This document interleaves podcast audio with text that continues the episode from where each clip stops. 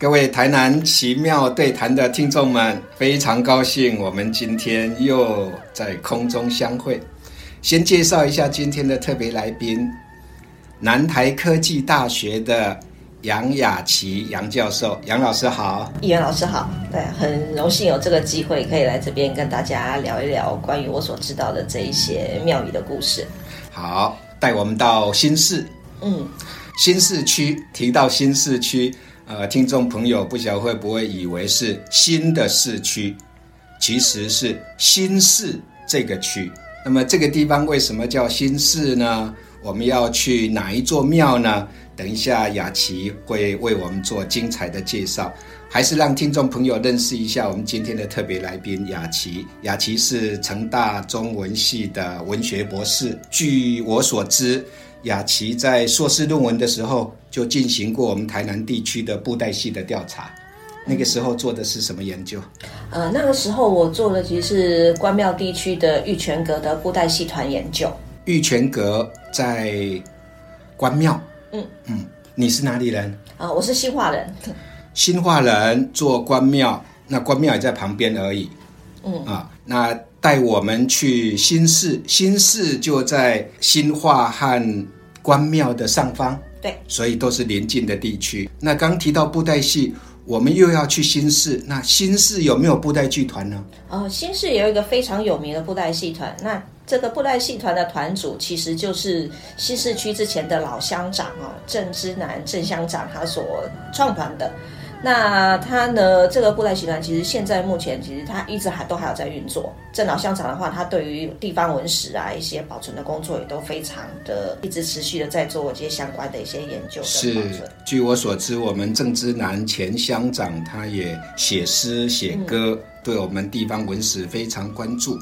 那今天要去的呃新市区，你要我们介绍的是哪一座庙呢？今天呢，我要介绍其实是位于风华里的这个福安宫。哈，为了这次的这个介绍的话，我还特地跑去了这个福安宫，然后呢，也得到了他们庙方呢很多相关的人员的协助，包括就是他们风华里的里长本身也是庙宇的副主委哈，他提供了相当多的资料，呃，以及当地的一些老林长啊，刚好也遇到他们，然后就跟他们聊了一下关于这个福安宫的一些小故事。嗯，那福安宫主事的神明是呃，主事的话呢，它其实就是天上圣母哈，也就是妈祖。嗯妈祖，所以我们今天再一次的呃要聆听妈祖的传奇故事。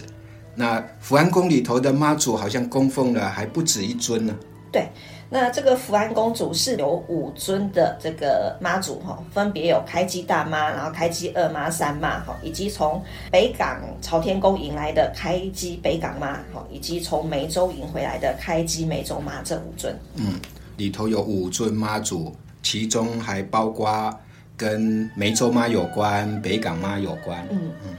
呃，好像我们呃福安宫的北港妈是按我们今天要对谈的奇特的故事比较有关联。对，嗯，他们福安宫的这尊北港妈的话，其实它呢跟北港朝天宫之间的渊源呢，最主要其实是因为当初呢，这个福安宫最早建庙的位置其实就是在于官道之上。那所以呢，当时呢，这个北港朝天宫呢，他们来到台南的大天后宫进香的时候，啊，然后就是会从这里经过，然后呢，就会到这个地方呢去做一个呃住驾的一个过程。嗯，就是以前的北港朝天宫妈祖到台南大天后宫，嗯啊、这个呃应该说是回娘家，嗯，这个古香路，我们台南奇妙对谈节目的第十九集，当时也介绍过了下营区的毛尾港天后宫，那它也是曾经是一个中继站。那下营还在我们台南市的更北端，从下营往下走就是到麻豆啦、善化啦，然后就来到我们新市住驾，然后再继续往永康到府城来。嗯，所以今天提到的新市区福安宫也是当时古香路的一个重要的转机站。对，那既然这样的话，所以就会跟当地发生一些特殊的情谊咯。嗯哼，那因为呢，这当初呢，这个福安宫的位置刚好就是在官道之上，哈。那据说呢，其实当初哈，就是关于在台南的整个就是地方发展，对地方发展上面的时候，本来在选择台南府的建立上面哈，有考虑到说呢，因为这个新市福安宫所在的位置风华里的部分呢，其实它本来就是在一个港口跟那个官道的要道上面，那。交通繁荣，人口发达，本来有考虑要把府都设立在这边。那但是呢，因为呢，呃，台南市区哈，现在台南市区里面呢，他们其实就是之前这个安平港这个部分，他们也是一个非常重要的一个港口。那所以那个时候在决定府都的位置的时候呢，难以取舍哈，于是就想到说，不如就用趁水这个方式。来去决定到底要把好这个台南府设立在哪里？趁水，庆罪，庆罪，对，就是称水，看水的重量。对，然后那个时候呢，就是呢，这个风华里的人呢，他们就觉得说，那既然趁水哈，我就直接从当地的井水哈，就打了水过去，就是参与这个活动。那台南人呢，他们却想到了另外一个方法，也就是他们呢在井水里面加了盐，那外观上面其实看不出来做了任何的一个手脚。但是在测水的过程之中呢，因为密度的不同，所以呢就变成台南人他们所取到的水的重量比较重，于是就在这场比赛里面胜出，于是台南府就被设立在我们现在的这个府城的位置，而不是在新市。对，所以其实这就是当地的一个小传说故事。就想跟你讲哎，哎，这个我是去那边就是访问，就是当地的耆老的时候，当地的老林长啊，跟他们的主委就是有提到这个故事。是。呃，我曾经住过斗六，嗯，云林的斗六，嗯，那么斗六为什么叫斗六呢？据说也是清朝的时候，在诸罗和斗六这个地方要选择县治所在地，然后嘉义那边呢，呃，和斗六他们就协调说，那看哪边的土地比较肥沃，就设在哪边，还是比重量，不是庆最庆头。结果没想到嘉义那边呢。就在土里面一样加盐，所以他们的土就比较重。多重呢？嘉义的土一斗等于现在斗六地区的土的一斗六升，所以嘉义胜出。所以可见这是地方传说啊！呃，大家姑妄听之。那。关于新市的福安宫呢，刚刚已经提到，它在古香路的中继站，所以跟我们北港朝天宫有一个很密切的情谊。那关于这一部分呢，雅琪在去到风华里和我们的呃里长啊，还有福安宫的副主委和其他执事们在讨论这个话题的时候，有没有提到大防空？哦，有。他们就是还特地的告诉我，就是目前大黄蜂哦，已经回到他们现在这个新庙子的部分筑巢的位置。好，然后也特别提到，就是说，其实前一阵子因为刚好遇到台风的关系，所以呢，蜂巢的有一部分有稍微毁损。但是其实各位听众朋友，如果真的去到福安宫的话，真的就在他们的庙门口就可以看到一个非常大的一个黄蜂巢。这个大黄蜂的这个故事呢，啊非常有名。可是它究竟新市福安宫和北港朝天宫和这个大黄蜂之间，呃，有什么紧密的关联呢？呃，能不能再为听众朋友说一下细节？OK，好的。那其实呢，这个福安宫呢，目前的这个庙址其实最早并不是在这里。也就是呢，他们最早建庙的时候，其实就是在早期的木栅港哦，也就是在现在的树谷园区跟南科七路这个部分。那后来呢，就是因为整个地理环境变迁的关系，然后港口淤积，然后再加上因为呃，这建庙的位置本来就是位于在于港口的部分，然后很容易因为水灾的关系，所以呢就一再的就是呢跟随着人群的移动，然后呢不断的一个复建。那所以呢，呃，早期这个福安宫的话，其实跟安平天后宫啊、鹿鹿耳门的天后宫，好并称为台江内海的三大妈祖庙。那他们跟北港朝天宫之前的情谊的话呢，其实就是前面我们稍有提到，哦，也就是因为呢，它就是位于北港朝天宫往台南大天后宫的一个官道的一个主要的一个中继点。所以呢，他们就会常常的，就是呢，只要是往大天后宫的时候，就会在这里呢做一个驻驾动作，也就是去程的时候会在这里停留，那回程的时候呢会在这里住一晚。那他们之间的情谊的话呢，其实就是因为每年回来的时候呢，他都会在福安宫这里住驾休息哈，不管去或是回来，这都是一个非常重要的休息站。那但是呢，呃，这样子一个活动呢，其实在一九一三年的时候，哦，有稍微的停止了。那最主要的原因呢，其实就是，当然这就跟大天后宫之间呢，就是妈祖之间的一些小一个小小的问题哈。那没关系，呃，我觉得这个部分呢，好像很多妈祖庙之间也都会产生。嗯哼，呃，重点是刚提到的那个大黄蜂和他们的关系。那这个大黄蜂呢，其实前面就有提到过，也就是呢，其实这群大黄蜂呢，就是在他们建庙之初，就莫名其妙的到了他们的庙宇的前面去做了一个聚集。那所以呢，不管他们迁庙几次，这群大黄蜂就是会在找到他们现在庙的一个地址。呃，现在的福安宫，它经过了几次的改建，都换了地方。嗯，但是无论他去到哪里，他们的大黄蜂都会。呃，就找得到，对，就找到，很神奇，就找得到。那但是就是呢，在这个大黄蜂的整个迁徙的过程之中呢，那有一次就是因为呢，我们前面有提到，不管他们的庙怎么改建，这群大黄蜂就是会找到新的庙址，然后就是去那边驻扎。但是呢，就是在其中某一次改建的过程之中，这信徒里面呢，有一部分的人，哦，就是主张呢，希望把新庙。建在原本哈妈祖他所决定的那个位置哈，再往前三尺的地方，就是要改变妈祖的旨意。对，就是这因为这个动作哈，那可能呢就是呢，你的妈祖不太高兴了，然后呢也使得这一群很有灵性的大黄蜂啊，本来要栖息在这个新址的福安宫的这个位置的时候呢，突然哈，也在那一年的时候刚好哈北港的妈祖。好，来往天后宫进香的过程，当天晚上在那里住驾。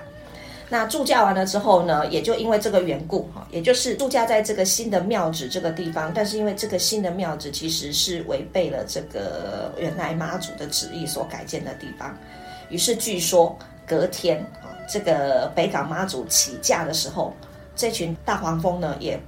不知道为什么就群起而飞。跟着北港妈祖一起回北港妈祖庙去了，所以原本福安宫的大黄蜂就离庙出走了。对，就离庙出走。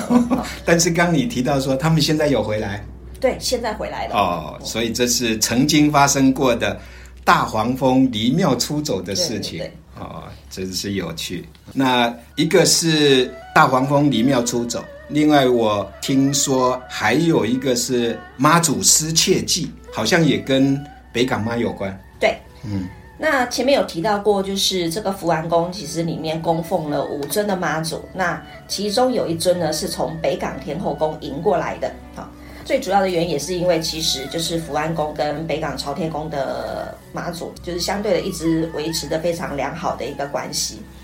那所以呢，在福安宫迁庙的过程之中呢，也就是他们担心，哈。就是福安宫的妈祖神力会不会不够哦？所以呢，就特地的从北港朝天宫迎了一尊啊北港妈祖过来这边哈，就是助阵。但是呢，就在新庙建成的之后安坐的时候呢，这个本来来这里做客的北港妈祖哈，突然降旨说他不想回去北港朝天宫了。那既然就是这尊迎过来的这个北港妈祖这么的喜欢福安宫，那福安宫的信徒当然也很高兴。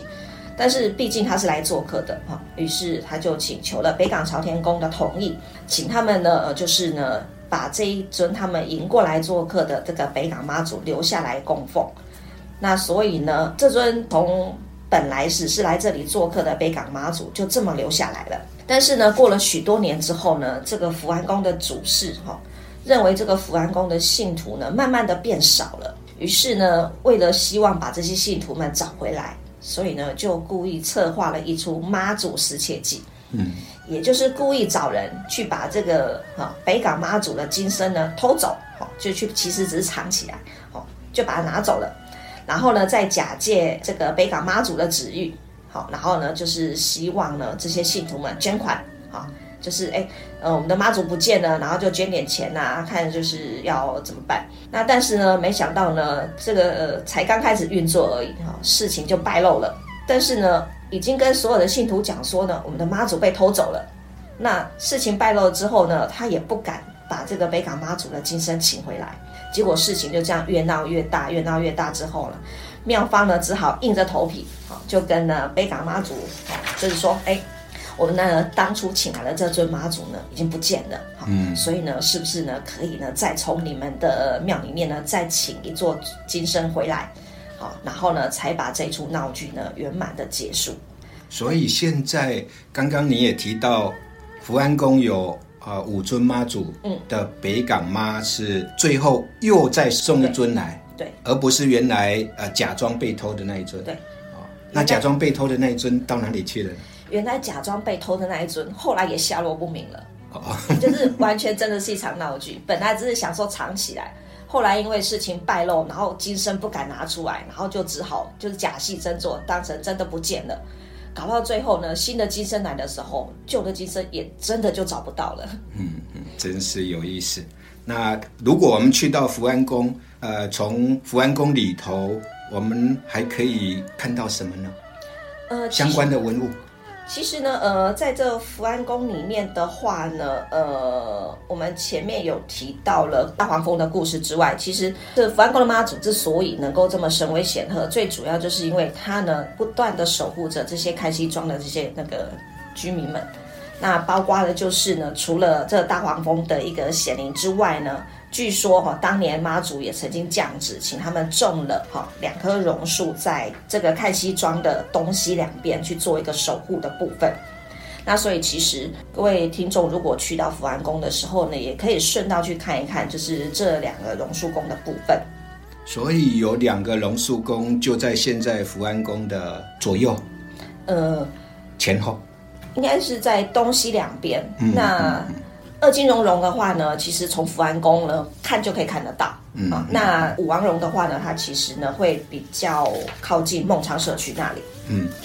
地方耆老的说法是说，当曾经大黄蜂离庙出走的时候，为什么他们这个地方不会衰败呢？也跟这两个榕树宫是有关的。对啊，还有就是，如果呃我们去到福安宫的话。还可以看到他们庙里头有丁乙，对啊，这个部分呢，请大家去到福安宫啊，也跟我们福安宫的执事们啊，好好的请教关于这个丁乙的由来。嗯哼，节目的尾声呢，还是照例的呃，要介绍一下我们新式美食。雅琪，你推荐什么？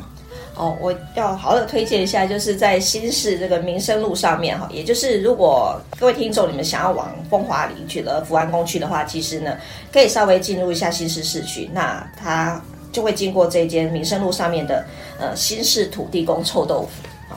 那这间臭豆腐呢非常的有名，不止观光客爱吃，当地人也爱吃。哈，那非常有个性，它什么时候休息不一定，然后仅此一家，别无分店。是。听众朋友可能来自于外地，对呃新市有什么美食不太了解，但其实呢，你们没有来就已经在吃呃新市所生产的食品了。例如，大家一定吃过牛头牌沙茶酱，嗯，比菲多统一布丁，还有还有什么？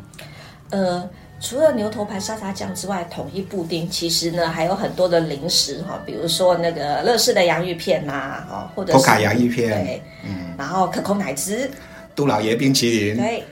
这些全部都是在我们新市生产的啊，欢迎大家来。同时呢，刚刚也提到呃树谷园区，那是一个非常好的呃地方可以去走走。呃，另外就是台湾史前文化博物馆，在我们。呃，南科有一个南科考古馆，嗯，啊，里头也有很多呃四五千年前的一些考古出土的文物啊，值得大家好好来欣赏。嗯，今天特别感谢住在